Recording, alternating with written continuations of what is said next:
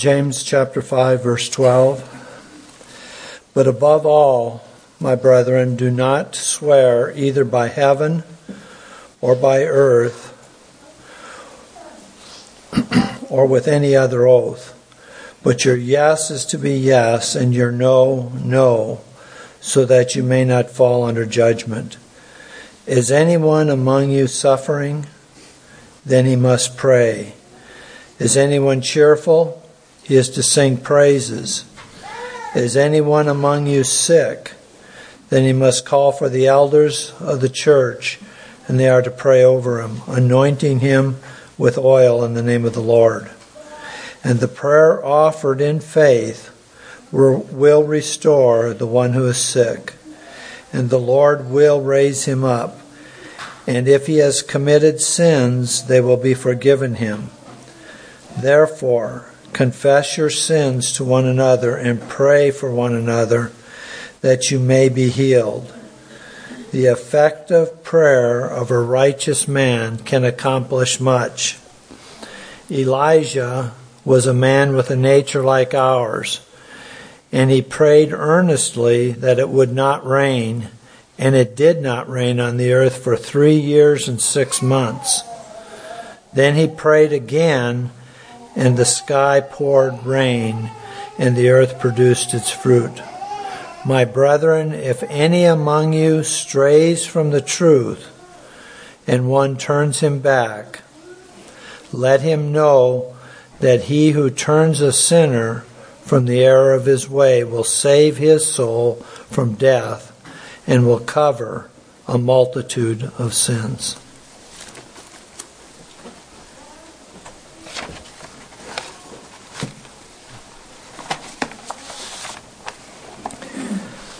Well, I'd like to go on this morning looking at this subject of miraculous healing, which is what we're dealing with here in this section in James chapter 5.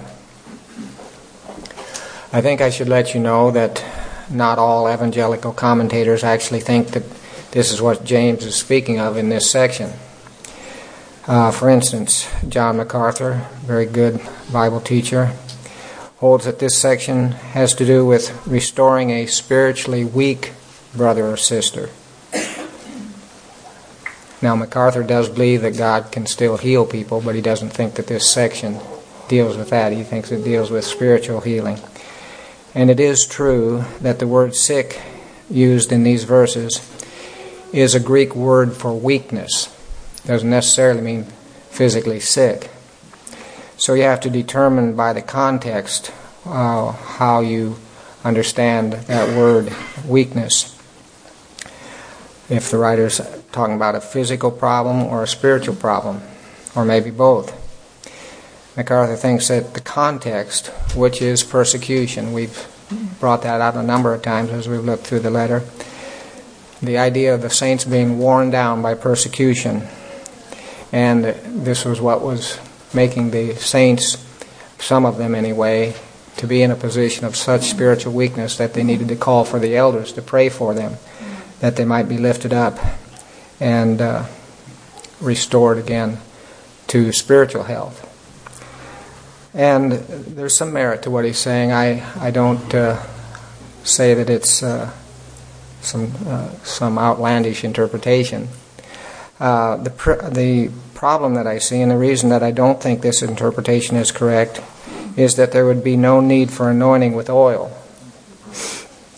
uh, which at that time was used for medicinal purposes, but as we said before, it, it uh, was something that symbolized that uh, this person was being set apart especially for healing in the name of the Lord. And the reason we know that that's one of the ways that oil was used uh, in relationship to physical healing is in Mark chapter 6, verse 13, where the disciples were obviously dealing with physical healing. If you want to look that up sometime, you can. Mark 6, 13. It's obviously physical healing that was being dealt with there.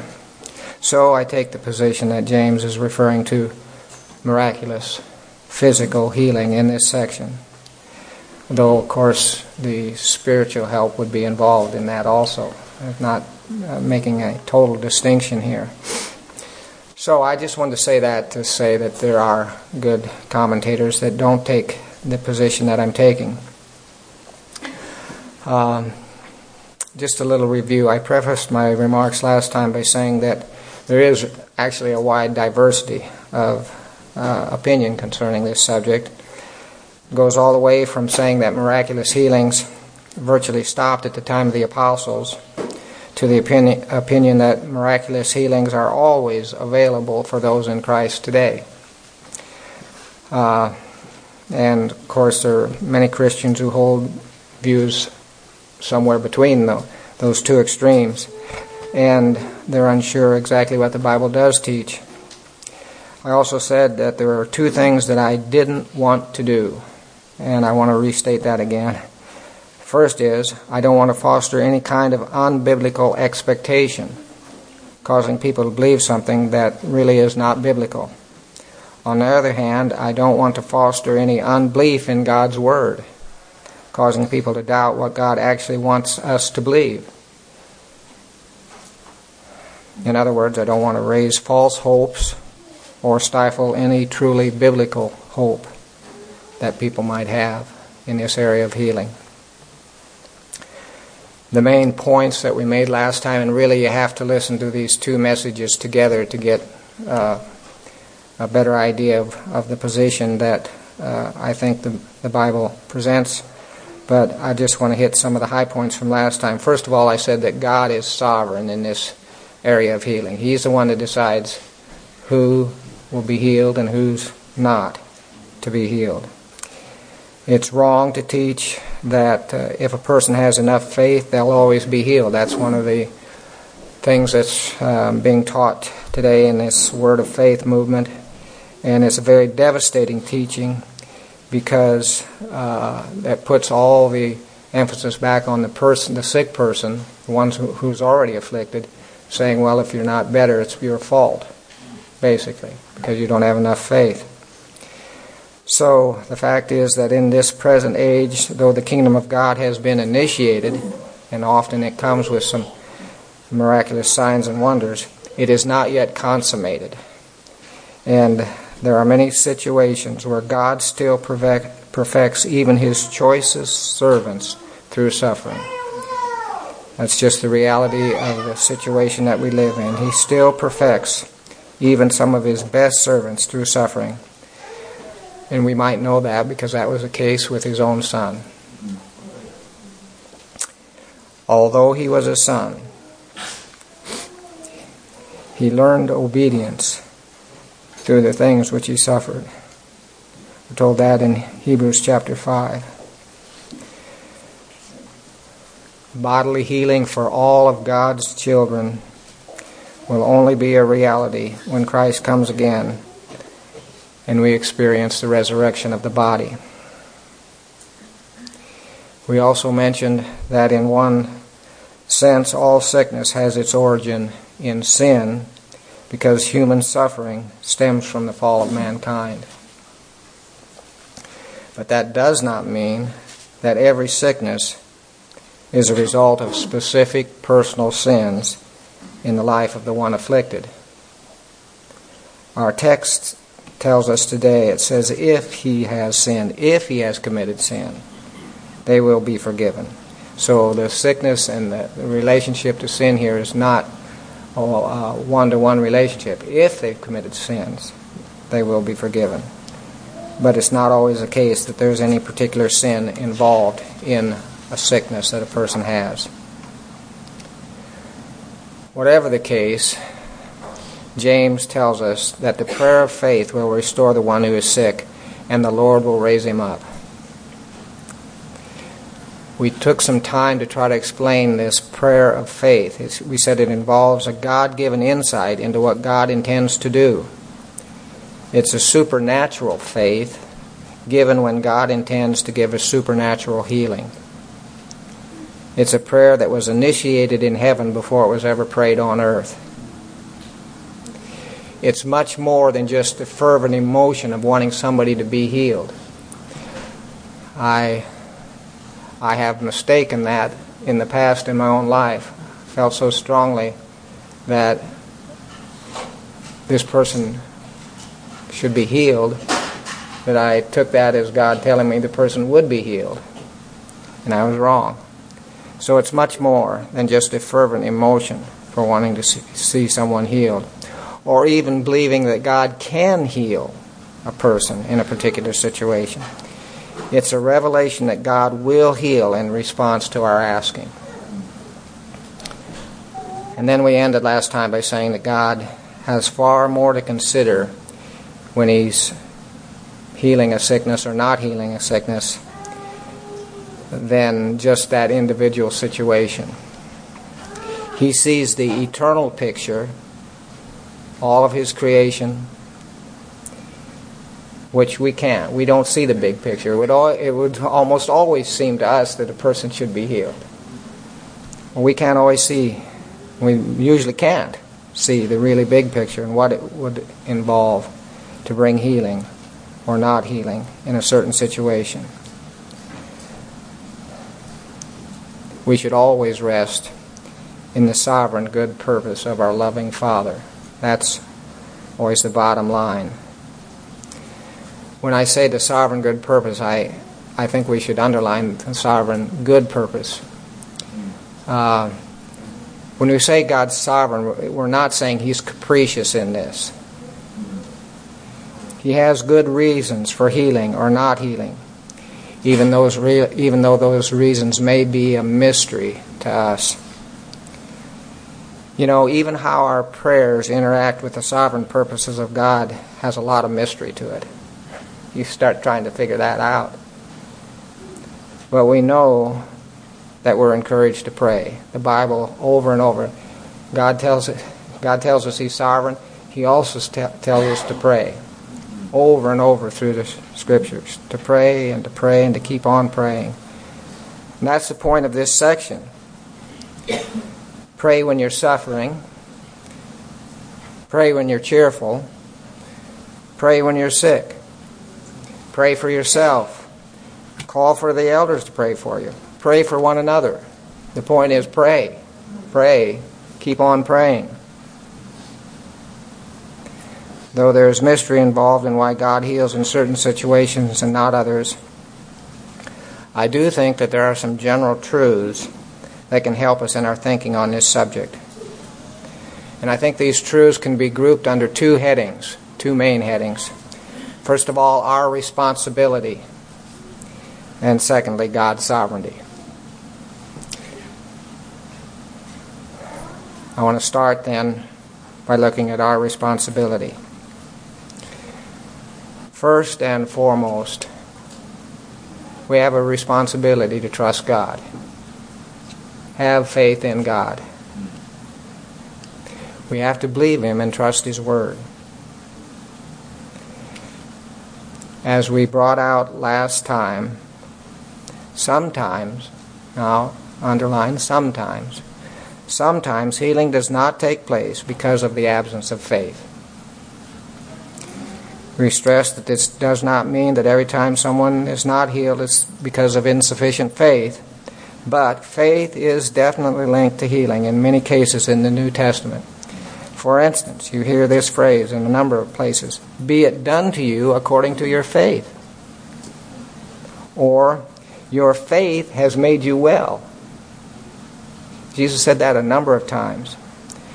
Or Paul looked at a certain situation and he's seeing their faith, seeing that they had faith to be made well.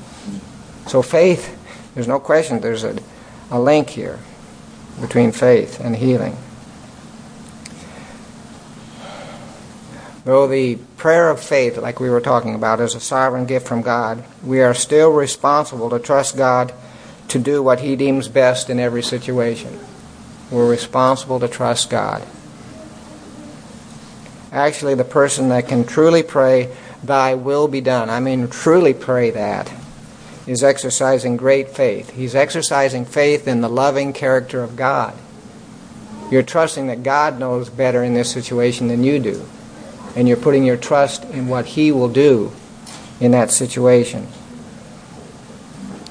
To pray that way is not a sign of doubt or unbelief, but a humble recognition of our inability to know the mind of God in a particular situation, and a determination to trust that He will do what is right and best. See, some people in this word of faith type movement say, well, if you pray, thy will be done, that means you just don't believe God. It's, it's ridiculous. That may be a much, much more trusting attitude than what's being uh, put forth in some of these uh, name it and claim it type prayers. So, we're talking about our responsibility, and our responsibility is to believe God. But when I speak of faith being a responsibility, there is a danger. The danger is that we begin to look at our faith and not at Christ. It's a misunderstanding of faith if we have any confidence in the power of our believing. Faith is not a power in us. The power is in Him. Faith is the empty hand grasping on to that power, asking God to do for us what we can't do for ourselves. If we're talking, if we're not understanding faith rightly, we, we, we get all messed up in this area of thinking about our responsibility of, of believing God. We're not talking about faith in our faith because that's not faith in Christ. Faith in our faith is not faith in Christ. Faith comes by seeing Christ, and you don't do that by looking at your faith. Now, here's another area, and this is a little bit harder to see, but I think it's important.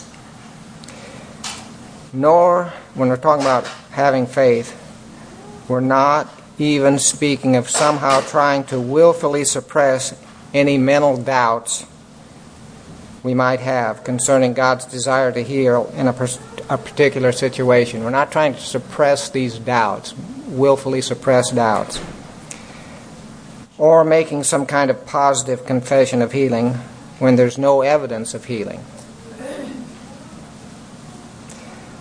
Such attitudes can easily lead to the fear of acknowledging the real situation or our real thoughts. Somehow being afraid that if we're honest with God, He might hold our doubts against us.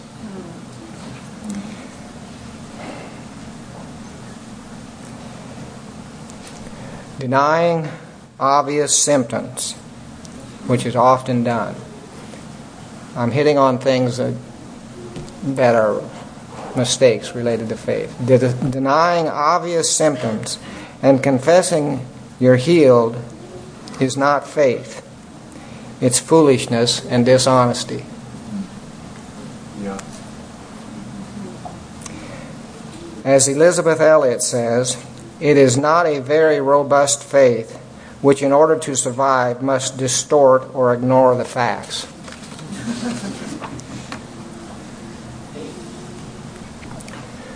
God desires truth in the inner man. An honest an honest acknowledgement of reality. That's involved in faith. Better a humble prayer like the man in Mark 9:24 who desired healing for his son.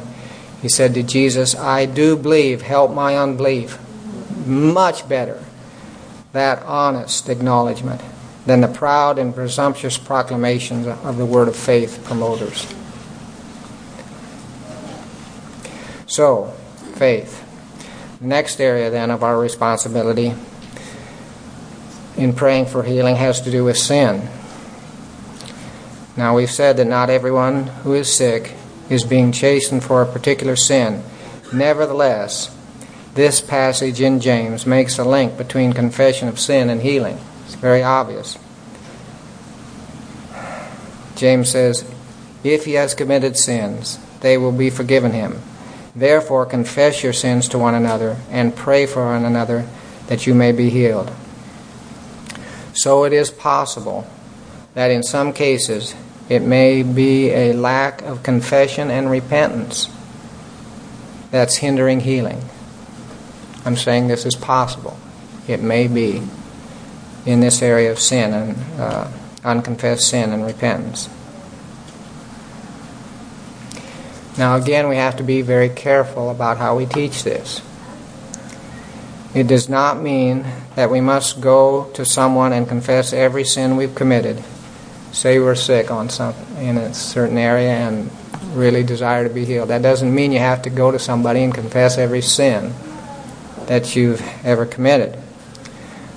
Uh, or that we must confess our sins to everybody. That's not what he's talking about either.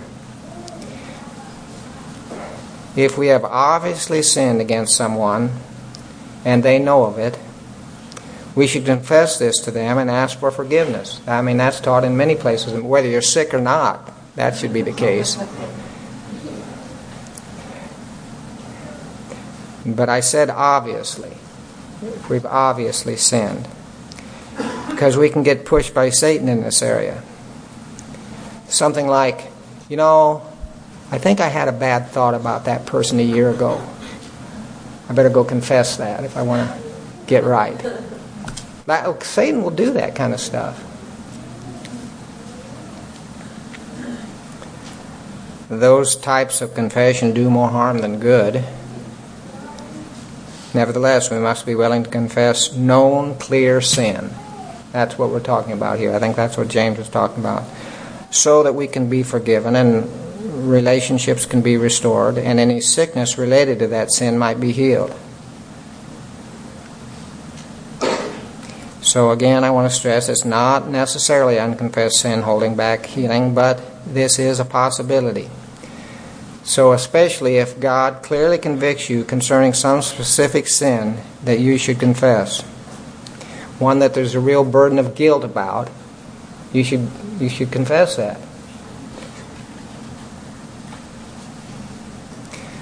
I guess the best way to say it is we should seek God's clear guidance as to when to confess to others. That's appropriate, when we really should do that. The reason I'm stressing this is there's some groups that just make a, a point of saying you have to confess every every sin to somebody.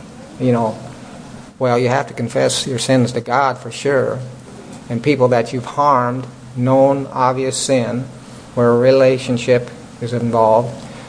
But that's different than, than saying we have to confess every sin to someone.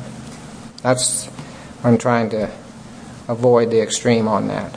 So, that's the next area of responsibility sin and repentance.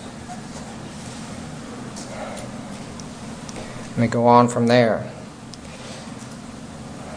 This one may seem so simple that we'd overlook it if we weren't really thinking.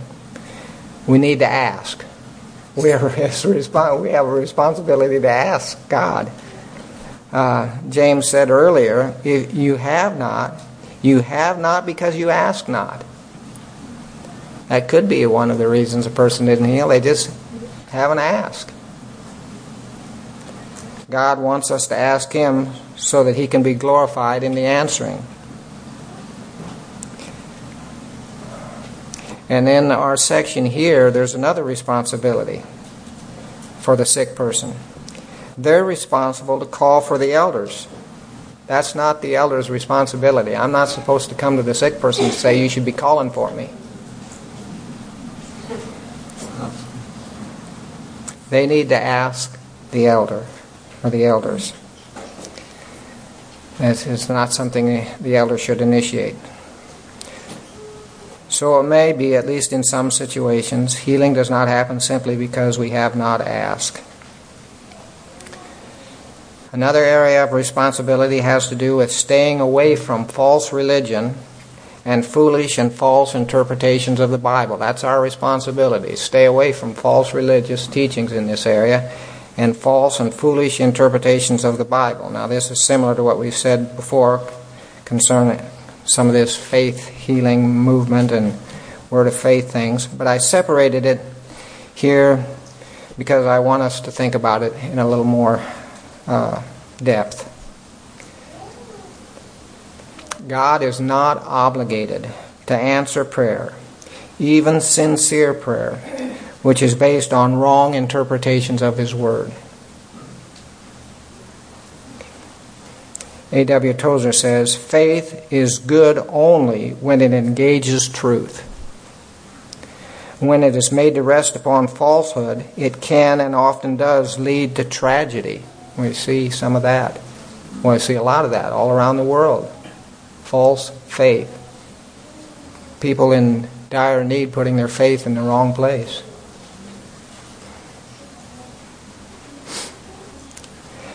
I'll give you an extreme example. If I become part of a group of professing Christians who think that they can take up deadly serpents and not be harmed, and I get bit and get sick, God does not have to heal me because of my supposed trust in the scriptures that talk about picking up deadly serpents.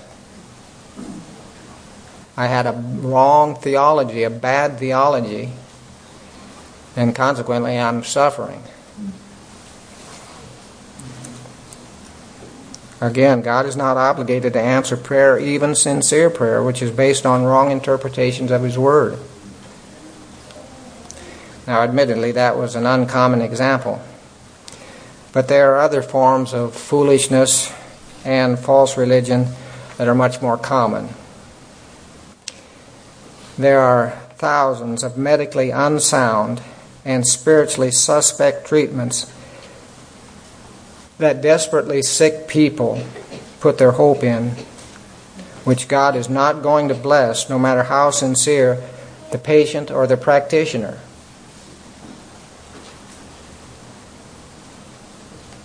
Actually, a lot of these practitioners are charlatans anyway. They're fakes, they're frauds. But some of them are sincerely misled.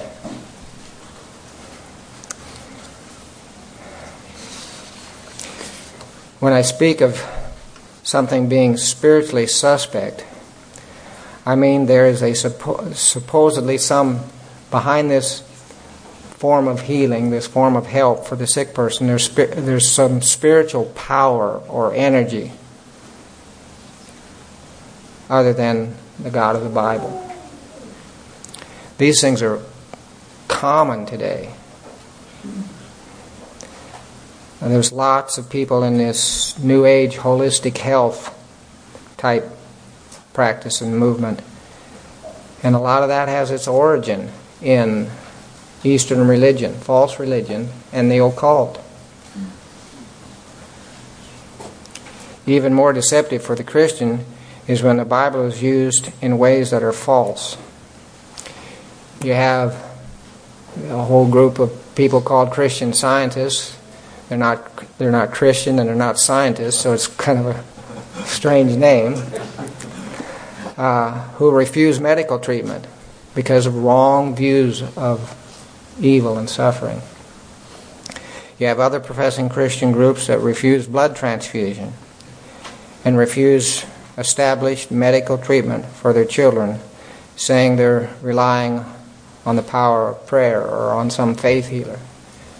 And you have a lot of children that die. You can you can find incredible amount of examples of that uh, if you just look it up on the internet. I had a an article it hadn't fallen out of my Bible here. I just cut out of the paper a few days ago. Here it is. Tennessee Supreme Court hears faith healing case, and I won't go into, well, they don't have a lot of details here, but the Eastern Tennessee woman is convicted of child neglect in her teenage daughter's cancer death, is asking the state Supreme Court to declare her innocent because she relied on prayer to heal her, her girl. This was a 15 year old girl that had a form of cancer that was uh, treatable, but she wouldn't allow her to be treated. She was going to pray her to health, and she died. Well, that's just, you know, you'd have to know more of the details on some of those type things, but What I'm saying is that we have to be really careful in this area and not get involved in false religion and false and foolish interpretations of the Bible. It's not wrong, scripturally, to desire to regain health that's been lost. We need to keep that in mind. That's not an unspiritual thing. I do think that there are ba- a basic order that we should follow in seeking to recover from sickness. I want you to think about this a little bit. And I'm quoting here and referring to a book by a man named Henry Frost. He wrote a book on miraculous healing that I think is quite good. He says this It is a great principle with God that He allows men in all things to do for themselves and their fellow man what they can do, and usually that he steps in and displaces them only when their ability and power have come to an end. This apparently was the principle that governed Christ in what he did and did not do in, the, in his earthly acts of healing. He allowed the physicians of the day to heal where they could heal and where they tried and failed, or where they were, in the nature of the case, unable to act, he demonstrated at such times and places his compassion and deity by healing those who were otherwise incurable. So it seems to me that there's this basic biblical order that we should follow for healing, which has to do with the nature of the disease and our circumstances. The order would be something like this Use God given natural means rest, proper diet, change of envir- environment, readily available medication. That's where you start if, you, if you're sick. This would be looking to God given nat- the God given natural ability of your body to heal itself. The next step would be to go to the doctors and physicians. That God, in His common grace, He's given us these people uh, he's given wisdom and skill to these people to see if they can help us in our healing. Jesus certainly implied the validity of seeking help from physicians when he said, It is not those who are healthy who need a physician, but those who are sick. That was just a principle. You know, you realize a sick person needs a physician often. So, the God given natural ability of your body to heal itself, looking to physicians, doctors, surgeons, medical profession. Lastly, if your illness is of such a nature that these God given means seems to be valueless, then God may be looked to for miraculous healing in the hope and confidence that He may do what man and natural processes have failed to do or cannot do. See the order. That's what I'm trying to get at here. There's an order here. Progression. All three levels should be undertaken in prayer and faith, realizing that it is God alone who heals. If, God uses a doctor to heal you, thank the doctor and praise God.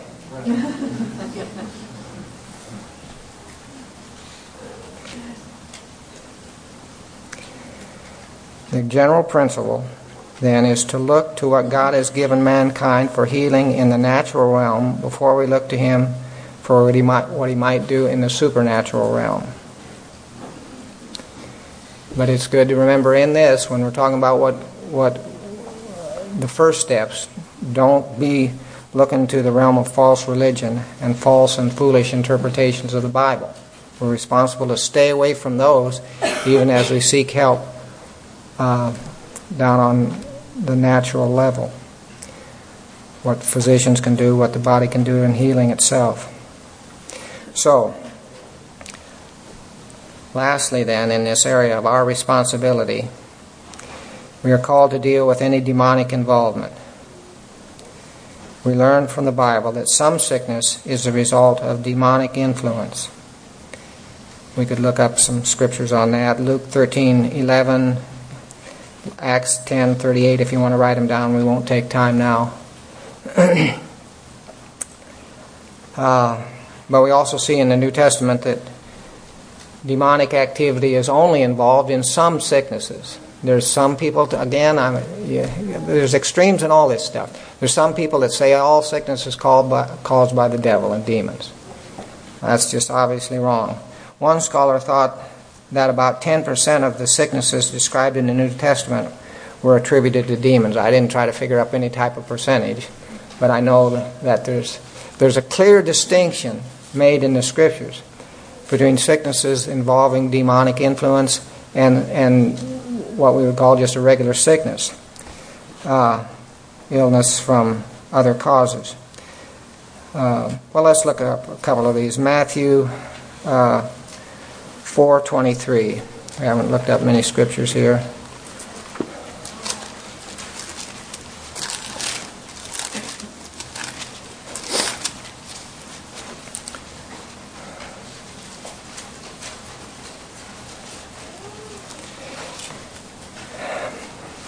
And Jesus was going about in all Galilee, teaching in their synagogues, and proclaiming the gospel of the kingdom, and healing every kind of disease and every kind of sickness among the people.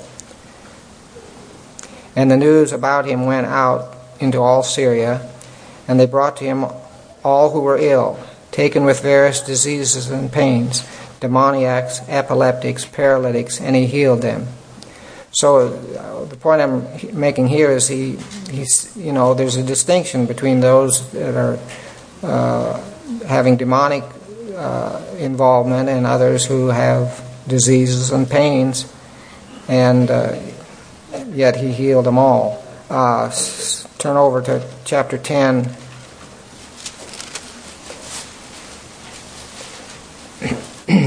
Verse 1 and having summoned his twelve disciples, he gave them authority over unclean spirits to cast them out and to heal every kind of disease and every kind of sickness. So, casting out demons and healing disease and sickness. Acts 5 16.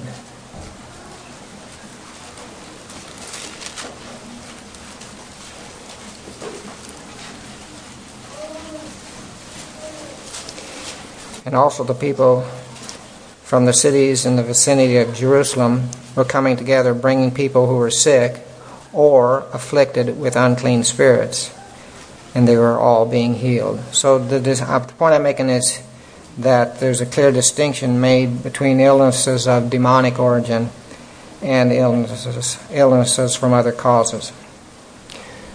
I say all that uh, to say that we have to be careful about the, there's these things called deliverance ministries uh, that basically see a demon behind every sin and sickness. And so you go to get delivered from your demon. Uh, have to be leery of that type of thing. Nevertheless, we do recognize that some times demonic involvement must be addressed for healing to take place. So those those are areas of our responsibility lack of faith, unconfessed sin, failure to ask, false religion, and false and foolish interpretations of the Bible, and demonic activity are factors when a person may be factors when a person isn't healed. Yet, nice, yet, not every case of a Christian not being healed falls under these things. Often the main reason is that God simply has not chosen to heal at that time. So you got to keep that in mind. Miraculous healing is not normative in our day, nor do I think it ever was.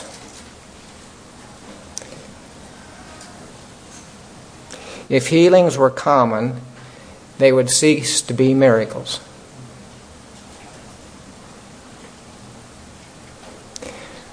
It does seem to me, though, that there are times and situations where God seems to be pleased to bring supernatural healing more often than other times.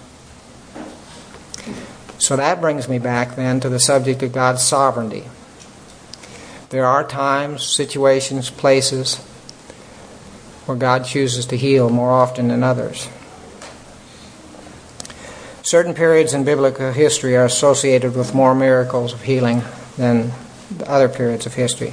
These would include the times of, of Moses, the, uh, think of all that went on, not necessarily in the area of healing, but just the miraculous there of Moses in the time of Pharaoh and uh, leading the people out uh, of Egypt. So the times of Moses, the times of Elijah and Elisha, and of course the New Testament times of Christ and the apostles. These there's most of the miracles of the Bible are clustered in those those areas.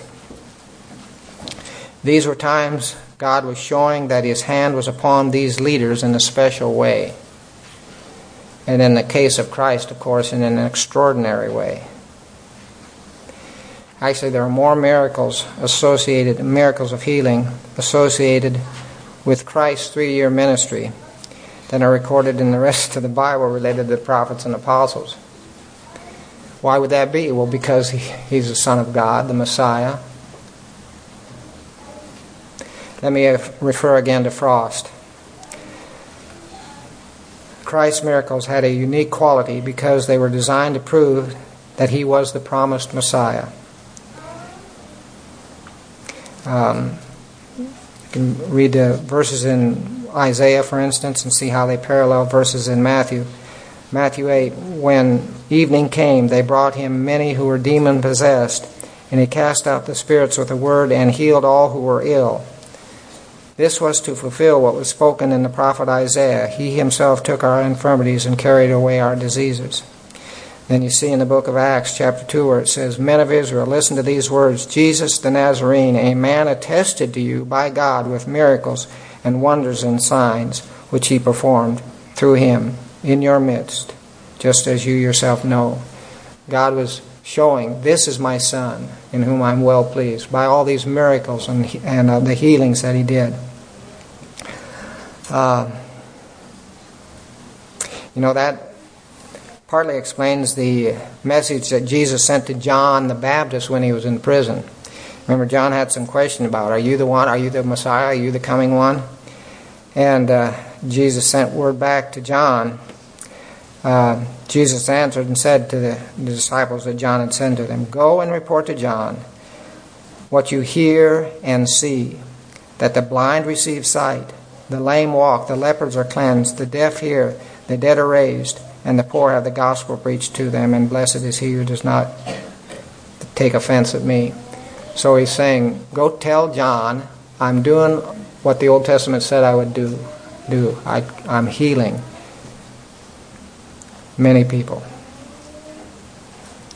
We know that these healings were acts of compassion toward suffering humanity, but their main purpose was to demonstrate Christ's divinity.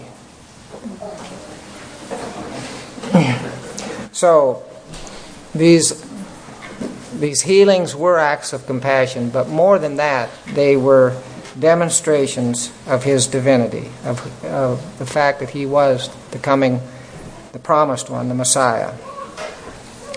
Then, as to the apostolic miracles, you know, those that were performed, performed by the apostles, Frost, this man I've been quoting from quite a bit, says, The purpose of Christ in working miracles through the apostles had a twofold objective namely, to con- the continued manifestation of his divine power and goodness, and also the giving of indisputable evidence of the apostles' divine calling and mission. So it was to authenticate the apostles that God had so many um, healings and miracles done by their hands. Paul says, concerning his ministry that the signs of a true apostle were performed among you with all perseverance, with signs and wonders and miracles. He's saying, You can know that I'm a true apostle because of these miracles I've done, these healings and other miracles. Uh, Acts 5:12 says, "Through the hands of the apostles, many signs and wonders were taking place among the people." So Christ gave power to the apostles to perform miracles in order to establish them in the confidence of the people who saw those miracles that these really were God's representatives, God's authoritative, authoritative spokesmen and messengers. He was establishing these men as one, ones who were his representatives on earth and would be used to write the New Testament by and large. Well, I think that there is, uh, that's part of the reason why we see a lessening of the miraculous after the time of the New Testament church. Because that establishing of the authority of the apostle, uh, Christ and the apostles, uh, is not necessary anymore. Miraculous healings are not as prevalent now because the apostles as a class has ceased to exist. God still does miraculous healings in our day and age in certain situations, extraordinary situations. It's not because we're any less spiritual, any less holy. It's just God's sovereign purpose in terms of when He, he determines when and what uh, situations are best to have many healings done or not as many. Uh, so, what are some some of the situations where God may yet choose to heal? And again, this is from this man Frost, but I thought these were good. He may possibly choose to do this when the disease is of such a nature as to make all known means valueless. In other words, nothing can be done from man, well, God may work in that situation. He may choose to heal when it is impossible to secure medical aid, as is sometimes the case on the mission field. You, you, there's no possibility of getting to some place where you might get some help. So you can look to God in that type of situation. He may choose to heal when doctors have attempted to bring healing to pass and have failed to do so. He may choose to heal when a servant of God has a divine appointed task set before him, which some ailment hinders his fulfilling, where this task must immediately be performed and where there is neither time nor opportunity to have recourse to usual means. In other words, it's a, it's a situation where God, uh, where a person is pursuing some task that God set before him, and sickness or affliction hinders that, and there's no possibility of, of uh, there's not time or opportunity to, to uh, look to normal means of healing. He may choose to grant amazing healings to authenticate a new work or a new move of the Spirit, especially in areas where scriptures are uncirculated or unknown. So, I mean, we've heard of examples of that type of thing. For instance, a number of years back, we had a man named Prem Pradhan that came and spoke to us, and, and God did miraculous healings through him. But it was as he went into Nepal and opened up a new work. God will do that type of thing in in uh, areas where there's a new move of the Spirit to authenticate a new work. And it may be that some combination of these was the case in this situation that James was writing into. These Jewish Christians who had been scattered by persecution, which James was addressing in this letter. The reason I say that is because one of my problems with this section of Scripture, dealing with praying for the sick, is how are we supposed to apply this to us today? You see? And the problem has to do with the fact that James presents the prayer for healing in such a positive, almost certain manner. Have you noticed that, the way he phrases it?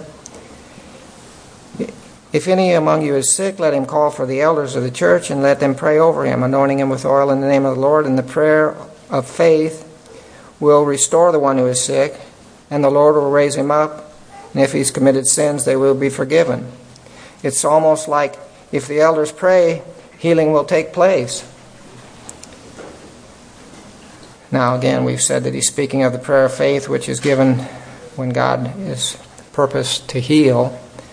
But it seems to me that this was almost the expected outcome for those to which James was writing in these early churches. That's the way it sounds. It was just expected that God would heal. Prayer of faith will raise them up. And that does seem different than what we are currently experiencing. In that, I mean, we've got to be real on this, right? it seems different. There's a different sense about what James is speaking in that situation to what we experience today. God does sometimes grant this prayer of faith, but not on a very regular, or maybe I should say, not very often. At least in terms of what I've experienced. Now, I've uh, actually talked with some other pastors on this. Charles and I have talked. We, in fact, when when uh, Ryan Fullerton was here, we talked with him some and uh, tried to gather, you know, because I have a limited experience, and uh, try to get more feedback on this. But I still feel that there's a difference in what goes on today. If you leave out all the false stuff that goes under healing and just stick with what r- seems to be real, there seems to be some difference in the the uh, quantity of healing as it's presented here in James and what we normally experience. The best answer that I see at this point is to say that from the side of God's sovereignty, He's not choosing to grant miraculous healing as much in our day, at least in America, as was the case in the early church. From our side, the side of our responsibility, we are often simply not in the right spiritual condition to receive this blessing. So, some combination of these two surely are involved, whether God gives healing or not. But even in that, we often just have to come to the place and say, we may not know, in this life anyway, why sickness is healed or not healed in, in a lot of situations. We just don't know.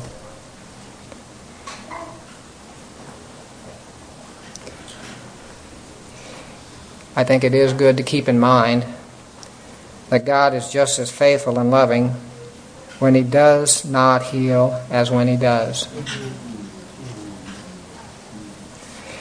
We must believe that if He does not heal, there's a good reason for it. As we said before, there are things that He sees that we don't see. And one of the things that we sometimes don't see as clear as we should is that there are things more important than physical health.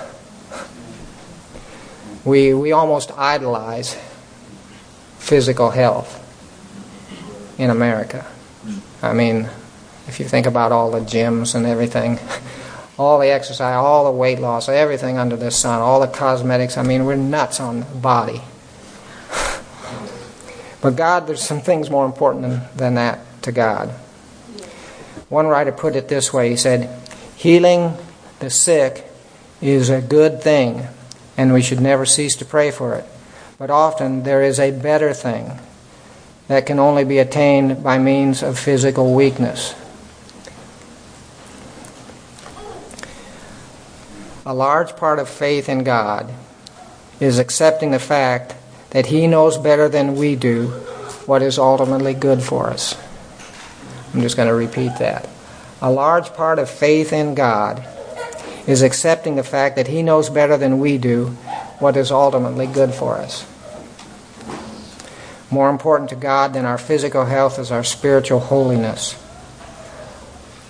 While we live in this corrupt and decaying world, inner and spiritual conformity to the image of Christ will sometimes come at the expense or at least along with physical deterioration and suffering. That's easy to say. It's a lot harder to go through and make it a reality. As the outer man is decaying, God can be renewing our inner man. And He may use the decaying of the outer man to help us to see more and more of the value and the wonder of what He's doing in the inner man. Here are some thoughts by J.C. Ryle on how sickness can actually help help people how sickness can actually help people. Sickness helps remind us of our death. I mean, if you're really sick, that's one thing that comes to mind. This might be the time. Most people live as if they are never going to die. But a heavy illness sometimes goes far to dis- dispel that delusion. Time is short. We need to realize that. Sickness can help us re- kind of remi- remind us of that. The time is short. A few more sicknesses, a few more funerals, and our own funeral will take place. So, sickness can help us realize this. Second, sickness helps us think seriously of God and our souls and the world to come. Most people, in days of their health, find no time for such thoughts. They dislike them. A severe disease has sometimes a wonderful power of mustering and rallying these thoughts and bringing them up before the eyes of our soul. Just, I have eternity before me. God, my soul, the world to come.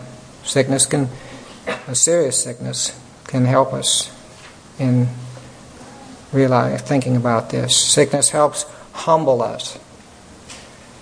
Sickness is often one of the most humbling and distressing trials that can come upon a person. We are all prone to be proud and high minded. A sick bed is a mighty tamer of these thoughts. Kings and subjects, masters and servants, rich and poor, are all dying creatures and will soon stand side by side at the judgment bar of God. I thought this was quite a phrase. In the sight of the coffin and the grave, it's not easy to be proud. Surely anything that teaches us this lesson of humility is good. Sickness helps to try a person's religion of what sort it is. There are not many on earth that have no religion at all, yet few have a religion that will bear inspection. Many a creed looks well on the smooth waters of health, which turns out to be utterly unsound and useless on the rough waves of a sickbed. Surely anything that finds us out that finds out the real character of our faith is a good thing. Sickness helps us to be more sympathetic towards the weaknesses and afflictions of others. One aspect of the incarnation had to do with Christ being made like us so that we could realize that he could truly sympathize with our weaknesses. And sickness can help us sympathize with others that are weak and frail. In a world full of sickness and disease, we ought to bear one another's burdens and be kind to one another. Sickness can help us to be mindful of this. Most of all, if God sends sickness into our lives, we should realize that He can use it to make us more Christ like. Sickness and suffering make believers more like their Lord in experience than health does because he was a man of sorrows and acquainted with grief. He took our infirmities and bore our sicknesses. And Ryle says, None have such an opportunity of learning the mind of a suffering Savior as a suffering disciple.